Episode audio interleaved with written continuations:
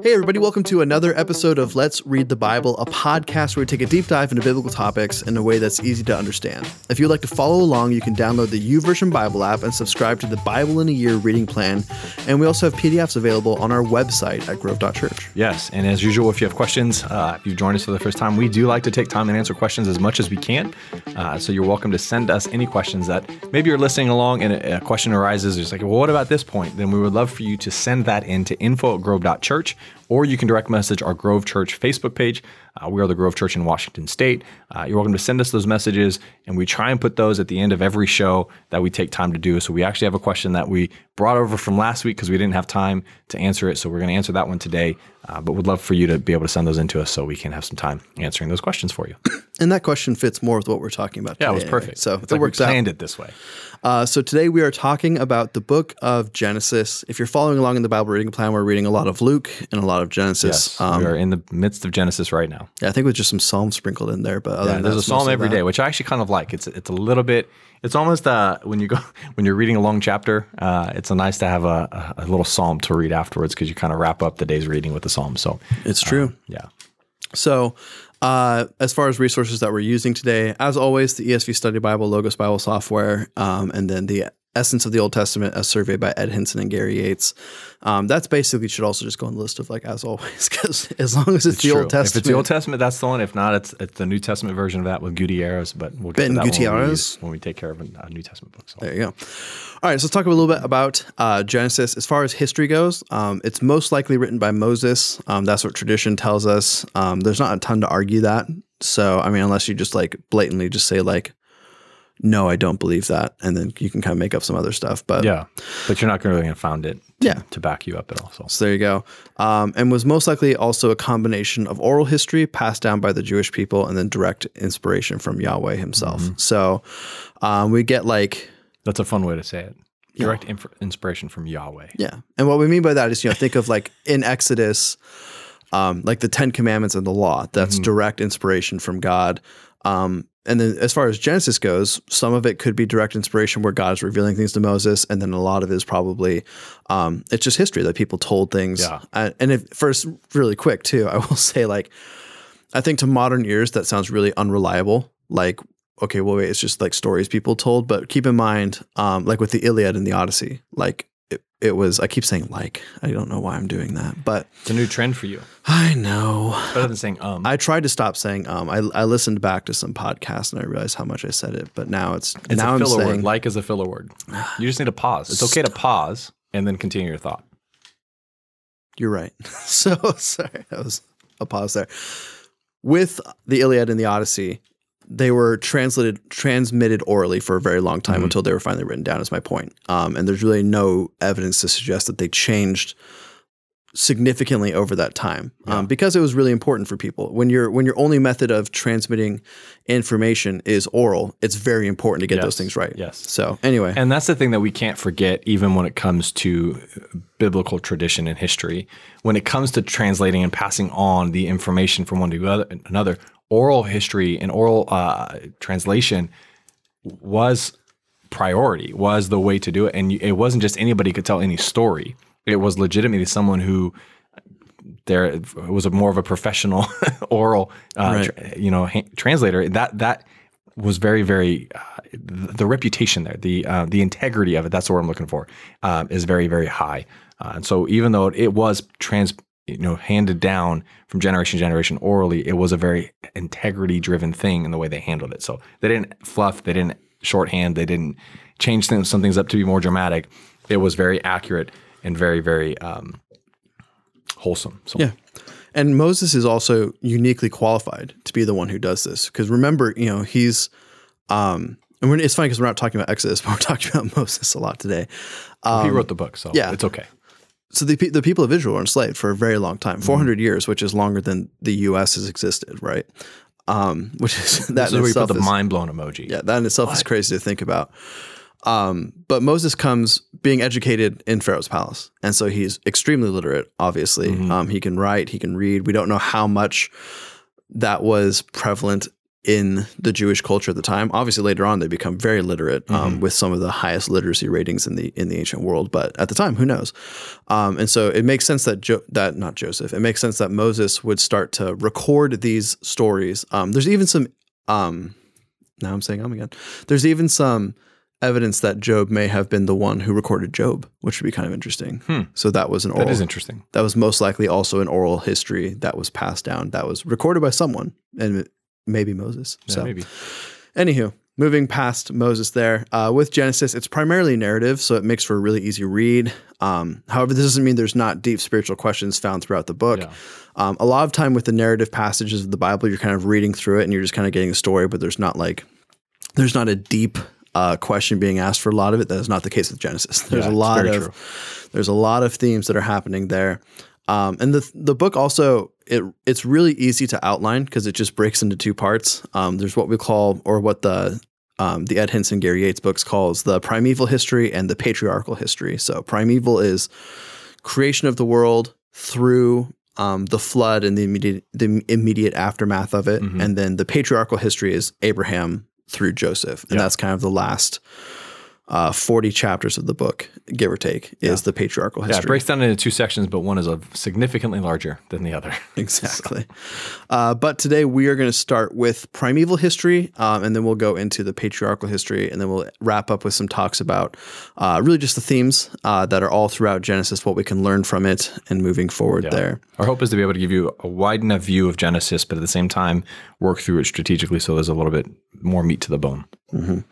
All right, so primeval history starts off first with Genesis chapter one and two, um, probably the most famous ch- chapters of Genesis, at least the most famous verse. Um, it starts off with, "In the beginning, God created the heavens and the earth. The earth was without form and void, and darkness was over the face of the deep, and the Spirit of God was hovering over the face of the waters. And God said, Let there be light, and there was light." And God saw that the light was good, and God separated the light from the darkness. God called the light day, and the darkness he called night. And there was evening, and there was morning the first day. Um, so right away, God's power is on full display. Um, like we don't think of it very, very much. The theological term is the divine imperative, which I just think sounds cool. But basically, what it means is that um, it's God command is another way to translate that. It just doesn't sound as cool. Yeah. Although it sounds like a video game, God command. Um, but yes. God commands the universe to exist and it obeys him. Um, which is just which is just crazy. Because it's not there's not this picture like you get with the um the Greek myths for instance where you see like these giant battles going on and that's how things are created and there's kind of this inadvertent thing. Like God just there's Spoken nothing. Yep there's nothing there's void. And God says let there be light and the light just exists so that's Mm-hmm. how God creates which is um really it's really a testament to the power and the sovereignty of God in that Yeah. moment Well, I've even read something. I, I wish I, I would have remembered um, this, the place I read it, um, but just talking about how, like, because it is such a divine creative power, it's it's act it's still like it's still happening. Um, and what I mean by that is one of the things that they were they were saying in this in this article talking about creationism um, and the, the the spoken word into creation is as as the the from the starting point how you have a ripple effect where the, the ripple continues to go until it hits land. Um, there's almost like this no landmark in in the universe as we know it. So there's just we're finding new things yeah throughout the universe as we know it.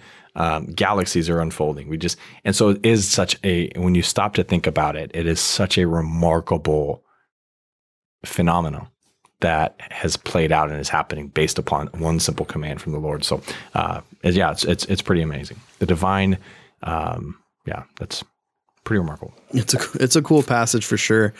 Um, we don't really have time to go over all of it, but if you, as you read it, One you know- day, one day maybe. yeah, that's true. But there's all of the different days. Um, everything's kind of created, and eventually you get to the creation of Adam and Eve. You get the creation of man, which is really cool. Um, speaking of not cool, we get the fall in chapters three through five, and really this talks about um, sin entering the world. Um, I've said it before on this podcast. I think it's been a while, but the Bible is set up as far as um, literature goes as a comedy, and and so what I mean by that is not like it's funny, Yeah, um, not like a rom com. We're not talking rom coms. right? So if you think about Shakespeare's Shakespearean comedy. yeah, if you think about Shakespeare's plays, they're either comedies or tragedies. The comedies, everything starts off great, And then all of a sudden there's this dip where there's a huge problem and then it ends well. And the tragedy is the opposite, where everything starts off well, or sorry, starts off starts off poor, and then all of a sudden things start getting better for the main character, and then I don't know, they probably kill themselves because that's what happens in all of the in all of the Shakespeare Oh, tragedies. Shakespeare. But, but regardless of how the character meets their end, I guess in, I don't think Macbeth kills himself. Does he? I don't remember. I don't He even know. might. I don't know. Anyway, I'm just. If he does, I'm going to sound really stupid to people just then.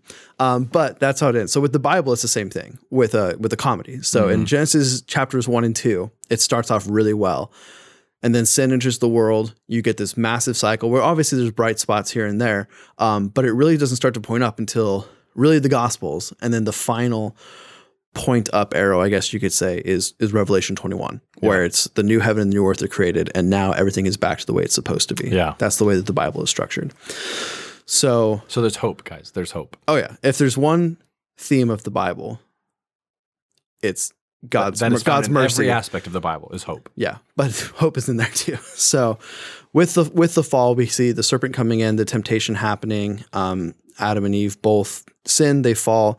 Um, we get what's called the proto-evangelium, which is just basically the first mention of Jesus. But we'll talk about that later and during the themes and stuff. Also, yeah, is it pretentious to say the proto-evangelium? A little bit, but it's fun to say, and that's why I just go with it. But it's it's Greek for first gospel or Latin.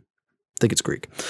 Uh, after that, we move forward. I'm See- just shaking my head, guys. I'm sorry, guys. Some of you I know are doing the same thing, but what are you gonna do? most of you enjoy this part of it. So the flood, uh, God's mercy and wrath are mercy, Mirthy? mercy, His It's mercy and wrath are on full display in the flood. Um, there's so much sin in the world. God basically decides to start over, um, but He saves Noah and his family.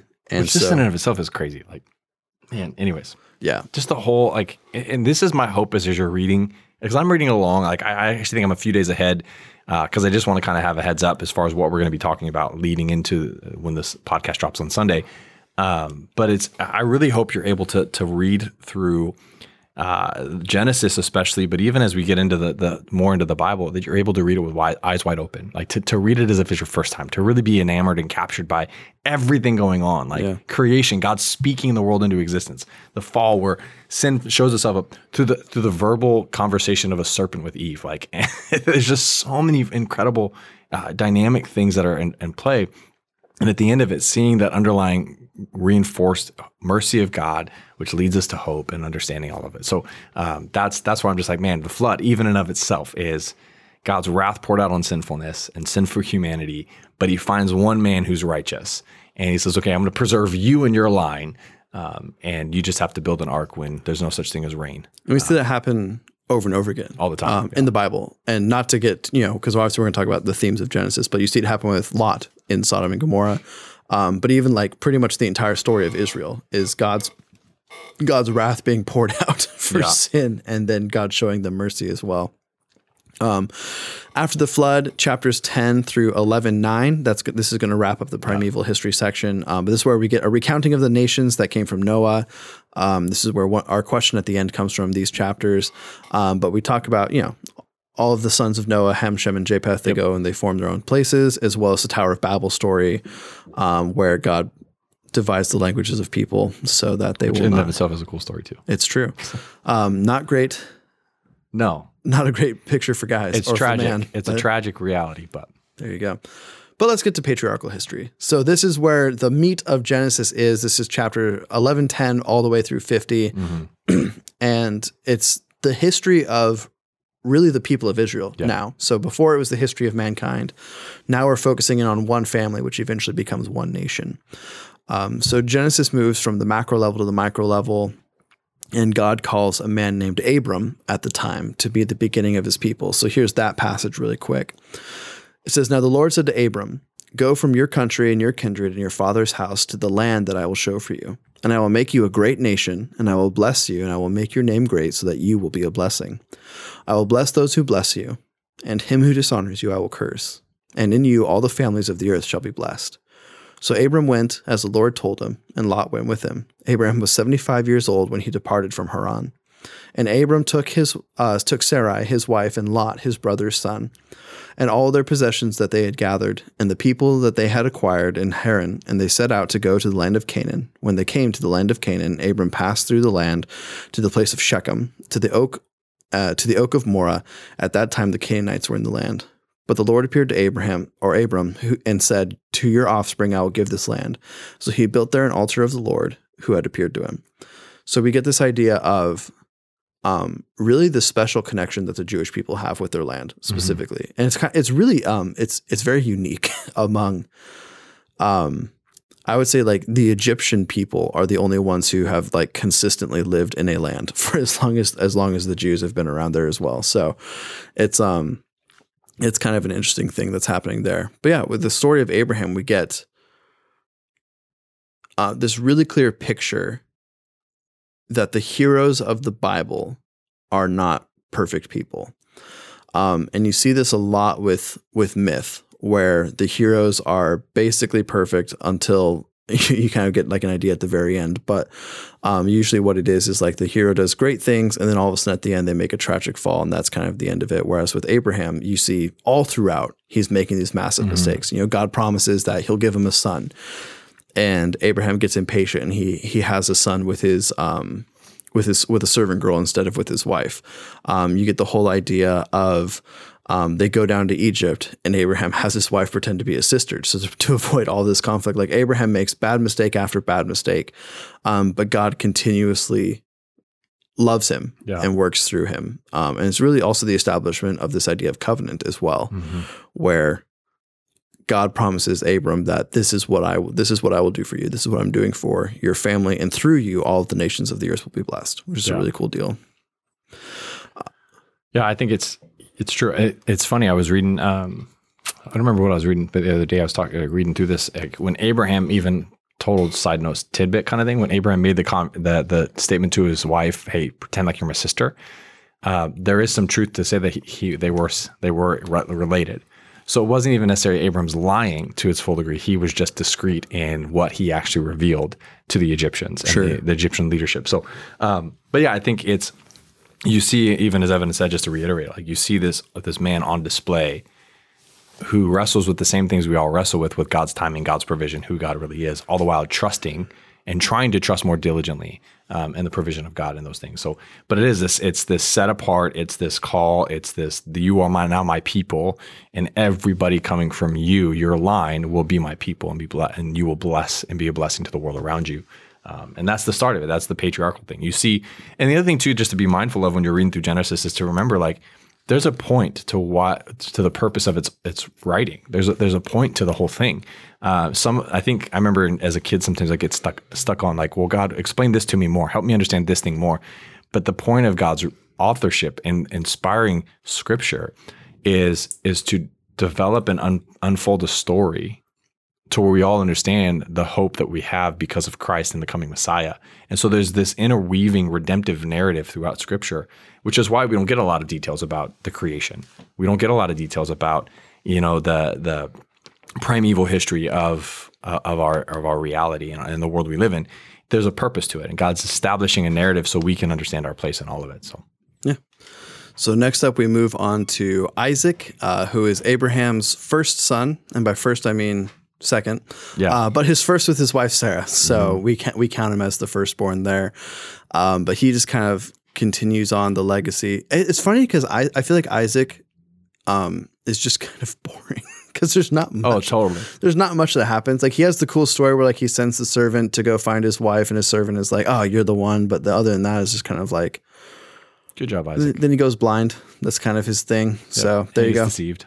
Um, he almost gets sacrificed, but God bails him out there. So oh yes, yeah, that was when childhood. That, that was, when he's younger. That was more of an Abraham story, but yeah, it is like he.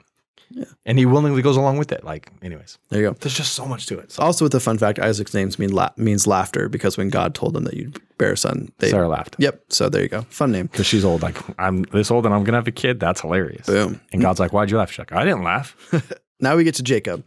Uh, Jacob is, there's a lot more that happens in his life. He's the second born. Yep. So Esau and Jacob are twins. Esau comes out first, and Jacob comes out clutching his heel. Um, so Jacob means deceiver. Esau basically translates to like big red, Yep. which is kind of weird. So also not a great gum, but there you go. uh, but yeah, Jacob's name it can translate to tree uh, deceiver. I like trickster Trickster's a good um, one too. as kind of like a we have a friend named Jacob who I like to. Just call fun of every deceiver all the time. We we do do that. Um, so, anyways, that happens, and Jacob's Jacob lives up to his name, right? Mm-hmm. So he goes through. Um, he deceives Esau into giving him. by his mother. His mother's push too, Oh by the way. His mother's the one that says, "Hey." It, anyways, Classic. read the story. It's a, it's pretty incredible. Um, so yeah, uh, Jacob tricks Esau into giving him his birthright. And that trick is maybe a strong word, but he basically like, oh, you're really hungry. Like, hey, I'll give you this stew if you uh, give me your birthright. And then he tricks. This one's actually deception. Full deception is he tricks Isaac into giving him the blessing of the firstborn. Yep. So he wraps the goat, uh, the goat hair. Yeah, he goes and gets a goat from his flock, gives it to his mom. His mom takes care of it, preps a meal, takes the goat skin, wraps it around Jacob's arms because Esau was hairy. That's how Isaac, who's blind at that point, distinguished between Jacob and Esau, um, and put on Esau. Yeah, it, his mother was a very big instigator in this And I'll tell you, she loved Jacob more than Esau. well, yeah, that's true.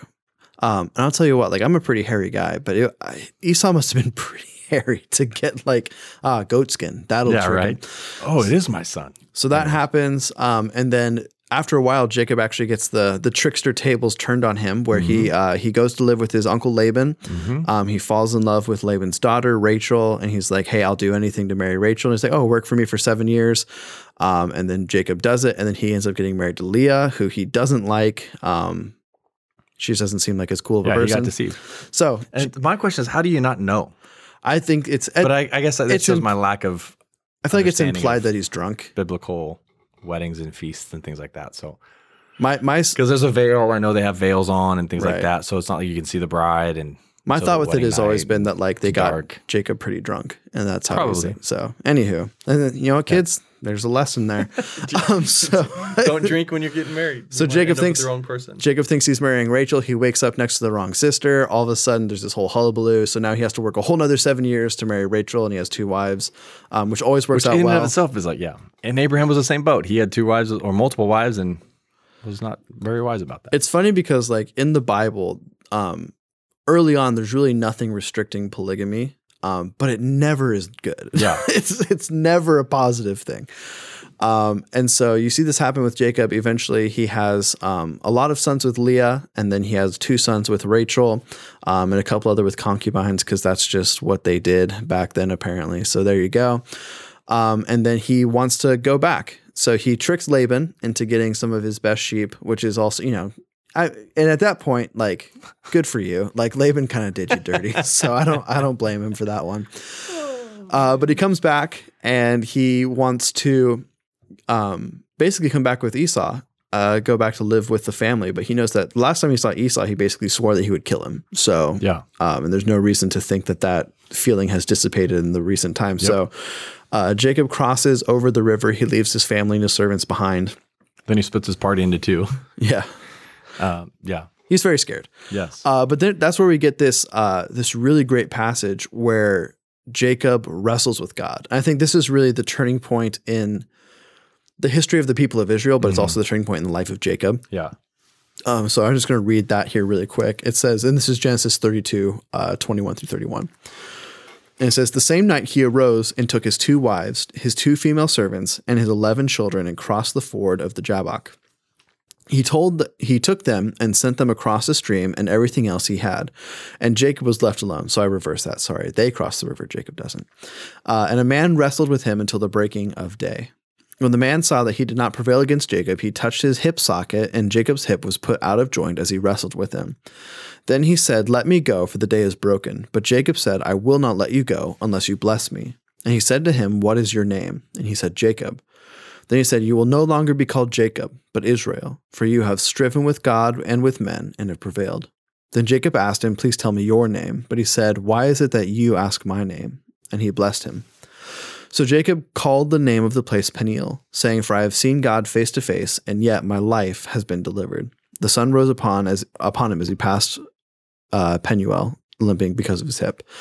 So Jacob has this really, it's really weird because he just like sees a guy and like the Bible doesn't say much. It was just like he sees a guy and they start wrestling. That's kind of like all of the all of the hints that we get. But there's a couple things I think are really interesting about the story. Number one, when God asks Jacob his name, and this would be a Christophany, right? We this is Christ who he's who he's wrestling with here, um, probably. So when when all of that is happening, he asks him his name, and you can kind of get this idea that Jacob he doesn't want to say that his name is deceiver, and you can almost even get the picture. And this is an open handed thing. I'm not saying the Bible explicitly says this, but I I think that Jacob wants to wrestle with him and earn this guy's blessing just to earn something. Because almost everything he's had up until this point are things that he's gotten through deception. Whether people mm-hmm. deceived him to get things or whether he deceived them to get things. If he can just wrestle this guy um, and get his blessing, then all of a sudden he he's earned it. You know what I mean? There's no deception, no anything. He's just done it.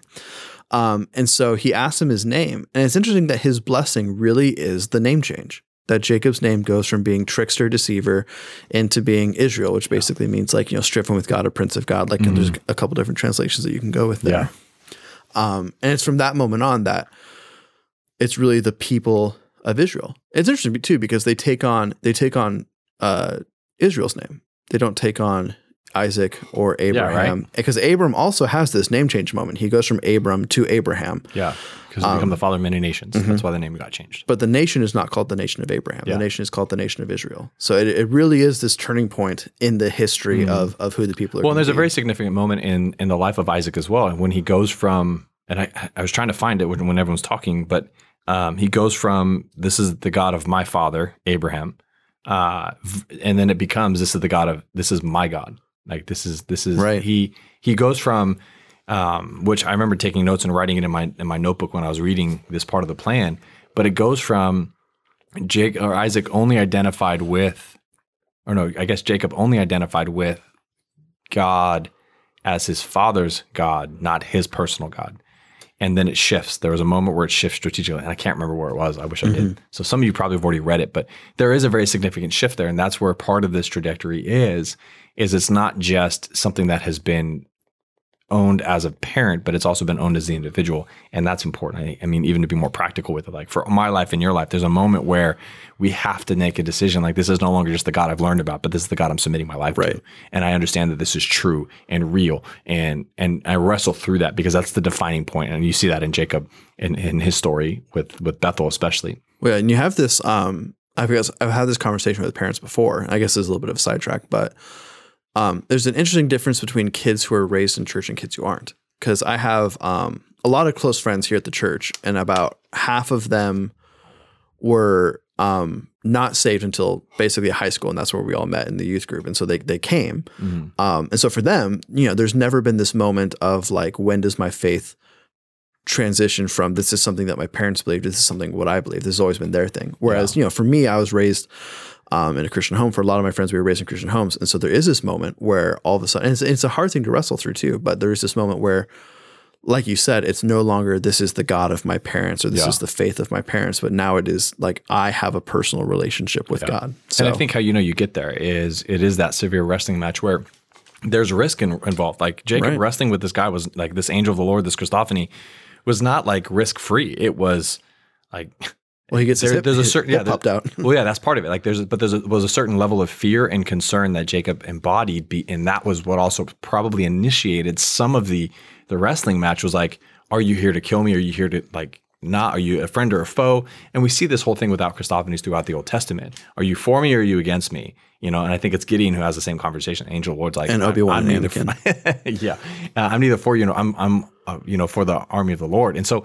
Um, but it's interesting because I think the trend right now, I mean, even if I'm going to be relevant for a second, is this idea of deconstructing um, a faith system. A de- like personally, I'm wrestling through my faith. This is what Jacob was doing, mm-hmm. and there's this fear of if I do this, what happens, and what happens if I do this and it I, I prove or I find that it's no longer real or it's not really accurate. And and I appreciate what Sean McDonald or jo- Sean McDowell says, but he's like we don't follow Christ because of our experience or because of our friendships or because of the the community we're with, which those are all great things. He's like, follow Jesus because it's real. And right. and if we search truth, and I, I, was in a prayer meeting last night, and which sounds so spiritual, but it, we have a, a, weekly prayer Zoom meeting that you're welcome to be a part of. Just sign up at Grove Church. Um, dot in, or Gro- grovechurch.info. Sorry, um, but it was this idea like you are the way, the truth, and life. That's what Jesus professes to be. And so, whenever we actually pursue truth, I, I'm I'm confident in the fact that we will come face to face with Jesus as He truly is. Um, but there's just so, so much uncertainty about it, and so I, I'm not trying to get off on a tangent, but I think it's so important today, especially that it's okay to doubt, but it's what we do with that doubt. Jacob, in the moment of doubt, wrestled with the Lord. And I think that should be true of each of us today, where when there's doubt, do we run from God or do we run to Him? Um, he's big enough to handle our doubts, but at the same time, He wants to meet meet us in our in our brokenness. This defined and changed Jacob's life and impacted an entirety of humanity, a group of humanity who have been identified and associated as the Israelites. And and that is important to understand much in the same way of our lives that this wrestling match is so true and powerful and needs to happen because if not we're going to be whimsically tossed back and forth like a wave by the or by like a wave by the wind so um, anyways i'll get off the soapbox but i just think it's it's it's incredible that what he in, what he encountered and how he responded um, set his life in different. I mean, I, I used to say this was a youth pastor, like he walked differently from that moment forward because he did because his hip got messed with. Um, so, anyway, sorry. Hey, no, it's great. Um, and then finally, the last patriarch we read about is Joseph, who is the son of Jacob and the firstborn of many son. colors. Yeah, the firstborn son of Jacob and Rachel. Um, and so Joseph's story is also really interesting because he's he's just as um, as Jacob was Rebecca's favorite. Joseph is clearly Jacob's favorite, um, and he doesn't even try. Because he's the son it. of Rachel, right? right. Yeah, and Rachel's the one that Jacob loved. Mm-hmm. That's So- the one he worked seven, 14 years for. Yep. Leah was just kind of a toss-in, which is sad for Leah. Consolation prize. Also, I think Thanks for your seven works. Here's a Jelly of the Month club. I will say this too. I think Leah is really overlooked as a biblical character um, because Probably. I, I think there's a lot of. I think we should probably do a character study on. You're right, dude. We should next week. I'm make, I'm calling it right now. We're doing a character study of Leah, so I'm going to stop talking about her. But she's, I think, Pause, pump the brakes. yep. No, she's she's great. I think she gets overlooked. And a wait lot. till next week. So yep, Because you'll find out how great she is. Boom. Inside baseball right there. You just found out how we plan episodes. Uh, so yeah, moving forward from that then. Uh, so Joseph's story is is a really interesting one. So Jacob is clearly playing favorites with his sons. Um, his other brothers resent him a ton for this. And so eventually they conspire um, to sell him into slavery. Well, first they want to kill him. Yeah. And then Reuben has his head about him, says, No, let's not kill him. Let's throw him in this pit. Yep. So And then Reuben's like, Well, let's we should sell, we should just sell him. yep. So that's that's what But they convinced Jacob that his son was dead yep. By slaughtering a goat and putting goat blood all over his coat. Which I mean, you know, many it colors. would convince me. so Me, me too. I don't have they didn't have DNA kits back then, so they couldn't def- determine what the DNA was from, where the blood was from. So all this happens, and this is where we get the connection of the people of Israel with Egypt, which is um, starts off good and then uh, goes very bad. So Joseph goes down to Egypt. Um, he's a servant in a powerful man named Potiphar's house for a long time. Uh, Potiphar's wife has the hots for Joseph. Joseph is like, "Hey, listen, He's a man of integrity. I'm not about adultery here," um, and she's very offended by that, and so she falsely accuses him. He goes to prison. Um, there, he interprets dreams, which is another theme we see throughout the Bible. Is that one of the ways that God reveals His servants is by the interpretation of dreams? Yeah. it's not that common, but when it does happen, it's um, it's really cool. Yeah. So Daniel being the other obvious person who does that. Um, anyway, so after that happens, he eventually earns favor with Pharaoh. He becomes the second in command, the Hamilton to uh, Pharaoh's Washington, if you will. And then, if you can't tell, Evan likes the Disney Plus show Hamilton. uh, actually, I'm The play, the musical, I- sorry. well, I do, but the I'm music's also, rad, I'm not going to lie. I'm also reading the biography right now. Oh, that's right. it's, it's pretty good. I think you mentioned at the end of the year. Yeah, good read. Um, anyway, so moving forward from that, uh, Joseph's family comes and they they need basically there's a, famine. yeah there's a famine in the land of Israel in the land of Canaan I guess at this point, and so the family comes. Joseph brings them in, um, but not without a little bit of you know. Getting a little bit of revenge, I guess you could say, against his brothers. Um, I was I was going to say like all lighthearted. It's not actually lighthearted, but it's you know no one gets hurt. Um, but so Was it really revenge, or was it him wanting to spend time with his younger brother? I kind of I've always I've always I've always read it as Joseph is angry with them and he's ready. I've never read it that way. Really? That's interesting. Okay. So I mean I I would have to do like a really big deep dive on this because I could be completely wrong, but my perception of of these events is that Joseph is still angry with his brothers and the turning point is really when they come back um and they they do for Benjamin what they refused to do for Joseph, where they recognize that Benjamin is clearly the favorite brother, um, and you see the growth in Judah in particular. Yeah. Um, but the rest of the brothers, where, where they're willing to sacrifice themselves For him. for their brother, And and when were willing to sacrifice the favorite. right, and so my Yeah. the way I've always read it is that Joseph sees that love, and that's kind of the turning point. Not I've never I've never read it that way. I've always read it as if Joseph has had a bigger perspective of how God has worked and provided him to be in position because he refers Mm-hmm. to that.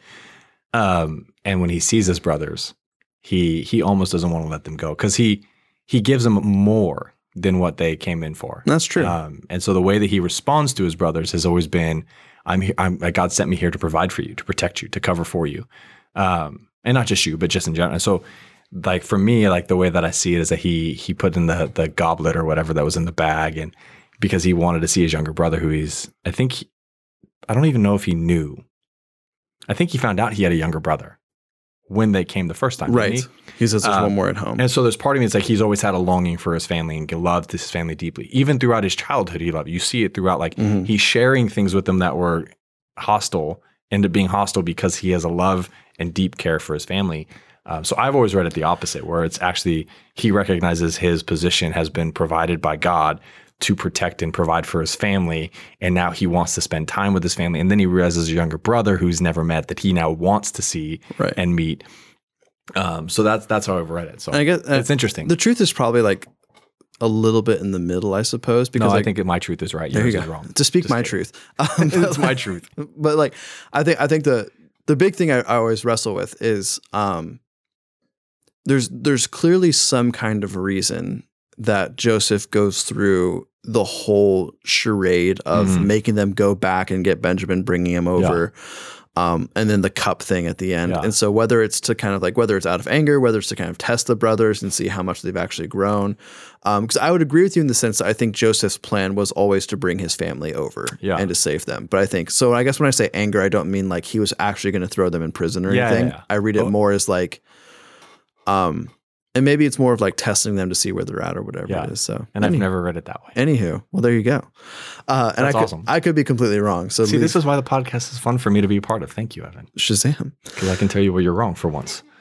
And there you go. And that wraps it up uh, for Genesis. Genesis ends with uh, Joseph bringing his family into Egypt. Yep. Um, we won't talk about what happens after that. No, so. and that's the crazy thing is like this. It all, even as you alluded to, it, like it's the Israelites, because I'll call them that now. Excuse me, the Israelites going to Egypt was a good thing. Mhm. Like it's it's part of like God's provision and providence, and then it turns bad, which is Exodus, and we're not in Exodus yet. So, anyways, it's great. It's, it's Right. yeah, it's So fun. you go. So themes in Genesis. Let's talk Yes. about that for a little bit here. Um, I wrote down four. Yeah. I think There's themes. plenty more for sure, Mhm. uh, but these are the big overarching things that you will see throughout the entirety of the 50 chapters of Genesis. Right. So number one, the ultimate sovereignty of God. Yep, can't get Um, past that. Yep. It's on display in creation, and pretty much the whole rest of the book is God is orchestrating these events. And you can make an argument that in every book of the Bible, you're going to see this displayed in a different way. right. Um, because at the end of the day, we, we know this truth to be true that God is sovereign. Nothing is, is before him, nothing is greater than him. He is sovereign, he sits above everything. Uh, but you're going to see it in different ways played throughout, even in the book of Exodus. You're going to see it played out differently in the book of Leviticus, in the book of Matthew, in the book of Revelation. You see the sovereignty of God. And that's, I think that's the fun thing about reading scripture in a year is when you remember some of these ultimate themes um, that it, it is on display in different ways uh, throughout the entirety of scripture. So Yep. And there's a lot of connection too between Genesis and Revelation, I suppose. Where Absolutely. There's just like, I think those are the two books where the clear power of God is not, um, it's just uncorked, if that makes sense. There's no reservation. There's really no holding back. It's Yeah. God commanding the universe to exist is how the Bible starts, and then God wiping out sin and creating a new heaven on, and earth is how it ends. So it's it they're they're they're perfect images of each other Yeah. a little bit there. They're the, the perfect alpha and omega, There oh oh beginning and the end. Revelation I don't know if that's a pun or No, that's a, a reference. a reference. There you go. Revelatory reference. We'll say it that way. Uh, second theme I would say is God's forgiveness of sin, um, Mm-hmm. and so you see that over and over again. Where and it's just kind of this is definitely a theme in every book of the Bible. Yeah. Uh, but God uses imperfect people. Um, There's the story of Noah, just kind of like Who's a drunkard? Yep, and we'll get to that here in a second. That's where the story comes in. Uh, but God uses imperfect people. There's the the story of Judah and Tamar. I think Tamar's her name. Yeah, Yeah. um, which is just kind of this weird aside in the middle of Joseph, where you see Tamar's like his sister, right? no, it's his son's wife, I believe. Sure. Okay. Um, but basically, there's just this aside um, in the story of Joseph, and I think it actually might be there to just show how Judah's matured a little bit, where um, he sins and he Hmm. Doesn't. One of the provisions of God is like you know you need to take care of of your family. He's not taking care of um, his son's wife when she's basically in poverty and all these different things, and and at the end when he's confronted with his sin, he actually repents of his sin, which foreshadows what happens later on when he's confronted with the sin of what happened with Joseph. He also repents. He doesn't try and make um, any excuses for it. So I think maybe that's kind of like you can see the turning point in the brothers there. Uh, the next one I would say is man's forgiveness in light of God's. So the the reason it's it's funny because we're, we're we started this new thing called Thursday Thoughts. So this is what I'll be writing about. This so there you go, sneak peek. Yeah. If you're gonna get, if you sign up for our Grove Church News, you'll see this coming out Thursday. Yeah, but I think today. one one of the things we lose um, as Christians is this idea that we should continuously be showing grace um, and forgiveness, and the reason we should be is because God has shown that grace to us. Yeah. And I think so often we forget that God shows forgiveness, and so you see like this forgiveness that God has for Abraham over and over again. Well, Abraham has the same forgiveness for Lot. Um, when Lot kind of does Yeah. some some bad things, um, this forgiveness that God continuously shows um, the family of the basically that whole family.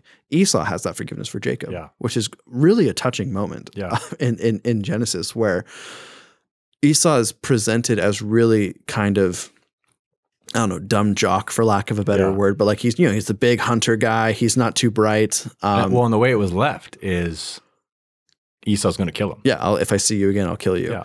Um, so for that brotherly relationship to uh, to be healed, I think is a really powerful moment. Yeah. And then Joseph for his brothers is probably Yeah. the most famous act of forgiveness from from person to person in Genesis. And so um, you see all of that happening here. The famous line that Joseph utters is that what you intended for evil, God intended for good, Yeah. which is in one in one section, what you're seeing is like kind of all of these themes wrapped up together, where it's God's sovereignty, He's directing this, God's forgiveness of the sins of the brothers, and then Joseph's forgiveness for their sin as well. Yeah. Um, and then finally, I think this is a, a really important one, but the coming promise of the Messiah. Yeah. Um, in, this is huge. yeah, the, Jesus is not a, an invention of the New Testament. No, not at all. Uh, he's been there. He's he's been hinted at in the Bible a lot. Um, the first one I already alluded to is in Genesis three fifteen, but God's this is when God is um, exiling Adam and Eve. But He says, "I will put enmity between you and the woman, between your offspring and her offspring." He's talking to the serpent here. Uh, he shall bruise your head, and you shall bruise his heel. So Mhm. right there, we're getting this idea that um, eventually a descendant of of woman would crush Satan yeah. even though Satan would inflict a wound on him, which sounds is basically Jesus, right? Like Jesus crushes sin and death. Um, Yeah, there's even a But reference in. Romans. I mean, Paul uses the reference in Romans 15 or 16. Mhm. Um, same reference is that you know the serpent's head was crushed by the heel of Jesus. and it's also significant that Jesus has an earthly mother, but not an earthly father, Mhm. um, because that is a direct line of saying that out of woman, essentially, this would happen. Um, another famous one would be, "I will bless those who bless." Uh, sorry, this is God talking to Abraham. He says, "I will bless those who bless you, and him who dishonors you, I will curse, and in you all the families of the earth shall be blessed." So this is not just a blessing for Israel. This is a blessing for, um, really the entire world. Um, and so we see in this fulfillment, we, we don't get this fulfillment really until Acts, which is kind of a cool thing. Yeah. But eventually the the because the gospel starts off as this thing that happens in Israel, um, and then it spreads, which is a yeah. So I think we see we see Christ in the Old Testament um, a lot. We see him in Genesis. We also talked about um, in the story of Jacob wrestling with God. That's a Christophany. There's another one with Abraham. I don't remember the exact story. I should have written it down, but Well, that's when Abraham. That's when he says that Sarah's going to have a, a baby. He shows up. Abraham makes That's right. for him, Yep. and she's hiding behind the tent wall, making food and being the host. Um, and Abraham's entertaining guests, and the he says, "Hey, this time next year you're gonna have a baby," and she's like, "Me? I'm 90 years old. Are you kidding me?" Yeah. And, and he's like, "Well, why why did Sarah just laugh?" And she's like, Like shuts her lips and says, "I didn't laugh, Lord." Um, yes, you did. I heard you. Like, oh. so it calls her on her crap, so to speak. But Boom. All right. Well, on that note, we're going to transition into our Q and A portion. Uh, before we do, just do us a favor and leave us a five star review on whatever you're listening on. It just helps us to get the podcast out there to more people, continue to grow this community. Um, it's been it's been really cool to see the different pockets pop up all around uh, mostly the U.S. Evan sees it more than I do, but he Yeah. tells me about it every now and then. So there you go. Yeah. So thank shout out to those of you in uh, I think it's like Texas and California and Holla. New York. We're getting a lot of listenership. So What part of California? SoCal, NorCal? I, was born I in San can't- Diego, that's I can't go down that far. I just see the state. So Oh, for all it, we, it could be Redding, it could be San Diego. Who knows? Uh, so Probably just your brother who lives. it's true. uh, anyway, so we're going to go ahead and go to our Q and A portion. This is the question that we teased last week. Uh, we didn't really have time to finish up, which is ironic to say because we're at like 45 minutes right now for recording. Yeah. but Well, last week I had to go get my son. That's why. We even said in the show, like That's I had to true. go get my son from preschool. So classic Um, needy Gideon. stinking kid, the kid. All right, so He'll be four in May, by the way. Anyways, uh, the, Genesis chapter nine. he writes in. Okay, question. Smiley face Dot, dot, emoji. dot. Uh, in Genesis 9, Noah got drunk and fell asleep naked. Ham, instead of just taking care of his dad, brought Shem and Japheth in to help. As a result, Canaan, Ham's son, uh, as a result, Canaan, Ham's son, gets cursed. Why not Ham? Or why not uh, any of Ham's other kids? Were Ham's clan called Hamites or hamsters? It doesn't say. I like to think they're called hamsters. Um, so one quick, I guess, not correction. Well, a little bit of a correction there is. Uh, I don't think Ham brought brought in Shem and Japheth to help. I think he brings them in to like mock his dad. Um, in the sense of like, hey, look how like dumb dad looks right now. So I think that's more of kind of what's happening in that moment there. Well, and wasn't Ham the youngest? I think he was the I think he's the youngest. Yeah, there's some. Yeah, I think he's the youngest, but for some reason he's always listed second because I think it goes Shem, Hem, and Japheth. Yes, he's always the second, but he was the youngest. Yeah, so I remember reading that. I was like, whoa, that's crazy. Uh, but yeah, so here's kind of what I wrote down there. But there's a much larger, larger difference. Uh, sorry, there's a much larger sense in those days of the legacy of your children being part of who you are. Um, this also foreshadows the judgment of not just Canaan, but the tribes of Canaan many generations later. And so the idea here is that it it really is a punishment um, for Ham to see his legacy kind of get tainted in in that in that sense. Um, and I also think that it, it raises an interesting question. It wasn't brought up in the question, but for me, you know, there's the famous um, law in Deuteronomy where basically it says the the son shall not be put to death for the sins of his father, nor shall the father be put to death for the sins of his son. Um, and so there is this idea in within human law, God commands us to essentially not hold accountable for the sins of the father and the sins of the son. But this doesn't mean that there aren't consequences for children. And this is kind of what I want to talk about for a little bit is Ham's choice affects his son and future generations just like Adam's choice affects all of us but even today right like I think there's um like the number one indicator of um people who grow up to be abusers is if you had a dad who's abusive. The number one indicator is if, if you grow up to be an alcoholic is if you had a dad who's an alcoholic. The number one uh, indicator of like being incarcerated is if you had a dad who is incarcerated or at least absent. Um it's all there's there's all these different things where those aren't those aren't the, quite the same thing where it's not that you're being punished for the life that your dad lived but what's happening is the choices that you're and I to just say fathers I think the choices that your parents make um, in general have a huge impact on the life of the children. And I think that's kind of what's getting at here is because Ham um, is clearly not as serious about his relationship with Yahweh as the other brothers is, and because he clearly disrespects um, his son, God is revealing that like this is the legacy that you're going to be leaving. So it, it is a curse in the one sense, but I also think it's this idea that um, with Shem and Japheth, they are taking these things seriously. They're showing um, gratefulness to God, gratitude to God is what I should have said there. Um, and Ham doesn't, and, and as a result of all of these different things, that's where we kind of get this idea of the Canaanites coming. So that's Yeah. kind of my thoughts on it. Yeah, well, and I think it's also a matter of honor. Um, the way you he, that Ham responded to his father's to his, the revelation of his father's nakedness was not honorable. Um, and and and I know that's not part of the question necessarily, but I think that that's the reality. Is um, I was I was I was reading it up again, you know, in Genesis chapter nine, you know, he, um, where it say? Uh, Noah in verse 24 of chapter 9 says, When Noah had woke up from his stupor, he learned what Ham, his youngest son, had done. So he is the youngest of the three. Um, but the way that he responded when he saw his father's nakedness, um, I, there's also a certain level of cleanliness. Like I, I just think there's different layers of the conversation, but the way he responded, and it is, it is curious to know why did he bring in his older brothers, and maybe he didn't know what to do in response, um, and his older brothers did know, and so they walked backwards because they didn't want to see his father naked, and uh, but there's there's cursing because of the way he handled it, and um, there's a legacy filter. There's um, you know Canaanites. They they're rejected people in some respects, and so uh, it's it's definitely interesting for sure. Um, but yeah, I, I would agree with you. I th- overall, I think um, there's a lot of truth to that piece. So So there you go. Uh, and that much more to add. So And that wraps it up for another episode of Let's Read the Bible. Uh, just a quick reminder that we are a podcast of the Grove Church, but we're not the only podcast of the Grove Church. You can find all of our other podcasts and resources on our website at grove.church. have a great day. See you next week.